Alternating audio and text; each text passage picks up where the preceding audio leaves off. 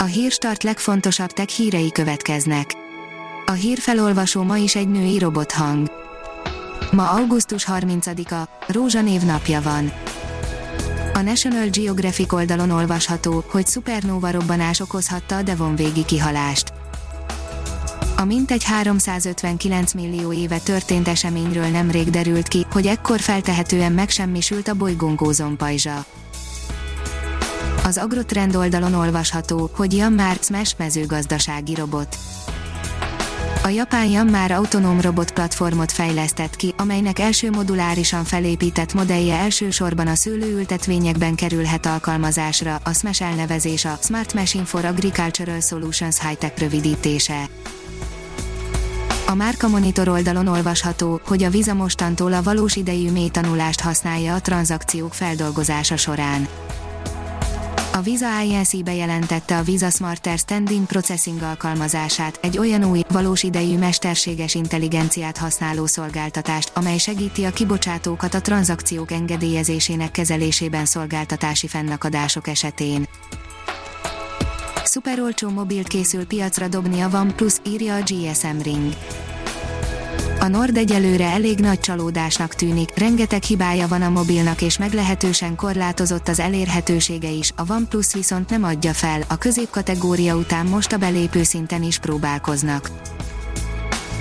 Mesterséges és természetes neuronok kommunikáltak az interneten egy kísérletben, írja a New Technology.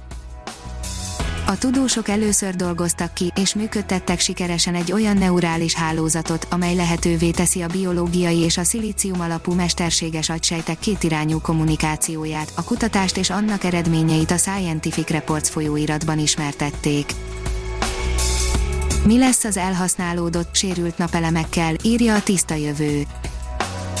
Egyre szélesebb körben hívják fel vásárlók a figyelmet, akció ide vagy oda, ne vegyenek túl olcsó napelemet a Digital Hungary oldalon olvasható, hogy a hackerek nem mentek nyaralni, mással voltak elfoglalva. A Kaspersky DDoS támadásokkal foglalkozó 2020 második negyedévi jelentése szerint 2020 második negyedévében a háromszorosára nőtt a DDoS, azaz szolgáltatás megtagadásos más néven túlterheléses támadások száma az előző év hasonló időszakához képest, ez a szám csak nem pontosan megegyezik a 2020 első negyedévében regisztrált támadások mennyiségével. A 24.20 szerint McGregor tasliától hanyat vágódtam a ringben. Megjelent az UFC 4, amelyben mindenki komolyabb sérülések veszélye nélkül próbálhatja ki a ketrec harcot. A startlap vásárlás szerint a hatékony munkavégzést biztosító kütyű. A Time Chi egy olyan készülék, amit akár a produktivitás fitbitjének is nevezhetnénk.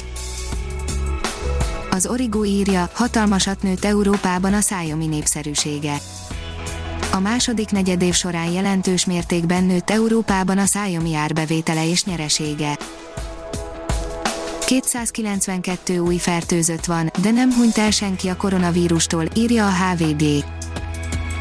Rekordszámú új fertőzöttet regisztráltak Magyarországon, de nem hunyt el senki koronavírus fertőzésben az elmúlt nap.